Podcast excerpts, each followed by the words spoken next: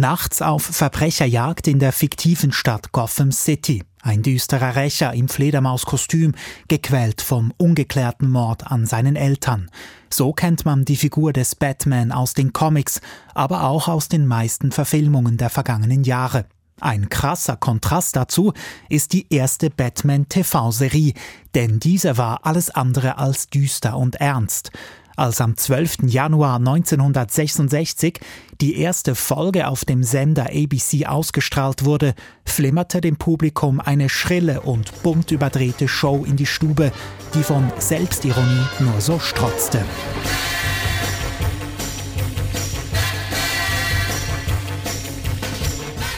Genau das habe er erreichen wollen, sagte der Produzent der Serie William Dozier in einem Interview mit dem kanadischen Sender CBC. Nachdem er mehrere Batman-Comics gelesen habe, sei für ihn klar gewesen, als TV-Serie funktioniere Batman nur dann, wenn er den düsteren Geschichten eine Pop-Art-Ästhetik verpasse. Batman sollte eine Show werden, die völlig übertrieben und voller Klischees ist, die aber trotzdem eine gewisse Eleganz ausstrahlt. Es sollte eine Show werden, die so schlecht ist, dass es wieder lustig ist. With a certain elegance and style, that it would be funny, that it would be so corny and so bad that it would be funny. Und so kam Batman, die TV-Serie, auch daher. Statt dunkler Ästhetik dominierten hell ausgeleuchtete Studiosets und knallige Farben. Auf Verbrecherjagd gingen Batman und Robin in einem umgebauten 55er Lincoln Futura. In den jeweils 25-minütigen Folgen jagten sie Schurken wie den Riddler, den Penguin oder den Joker und verhauten deren Schergen. Die Macher der Serie übernahmen dabei die Geräuschblasen aus den Comicheften.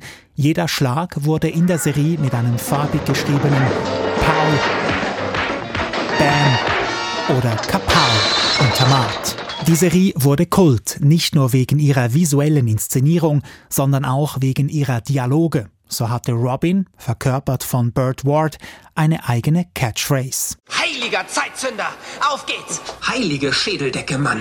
Heilige Flinkheit, das stimmt. Heiliger Blackout, heilige Eilbotensendung. Aber nicht nur Robin sorgte mit seinen Sprüchen für teils belustigtes Kopfschütteln, sondern auch Batman, der seinen Zögling Robin regelmäßig schulmeisterlich belehrte. Der Wert theoretischer Studien ist gleich null. Es geht nichts über die Praxis. Ein Verbrechergehirn ist wie ein Schwamm, der viele seltsame Fakten aufsaugt, Robin. Die meisten Gauner sind dem Alkohol und Tabak verfallen. Robin, es heißt, ein Mann ist unschuldig, ehe man nicht seine Schuld beweist. So steht's in der Verfassung. Und sie ist die Richtlinie unserer Nation. Das dürfen wir niemals vergessen. Verkörpert wurde Batman in der Serie von Schauspieler Adam West. Auch er wurde als Batman Kult, und obwohl West in seiner Karriere in über 60 Filmen mitspielte, wurde er sein Image als Batman nie wieder los. Zwischen 1966 und 1968 flimmerten wöchentlich 2 Folgen Batman über die Fernsehschirme. Immer wieder tauchten darin auch Gaststars auf, wie etwa Sammy Davis Jr., Bruce Lee oder Jerry Lewis. Bei den Zuschauern kam die Serie sehr gut an und schaffte es auf die Titelseite des Life-Magazins. Auch auf die Kinoleinwand schafften es Adam West und Burt Ward als Batman und Robin im Film Batman hält die Welt in Atem. Doch mit der Zeit gingen die Einschaltquoten zurück und der Hype um die TV-Serie flachte ab. Und so löschte 20th Century Fox nach 3 Staffeln und 120 Folgen im Jahr 1968 das Licht in der Betthöhle.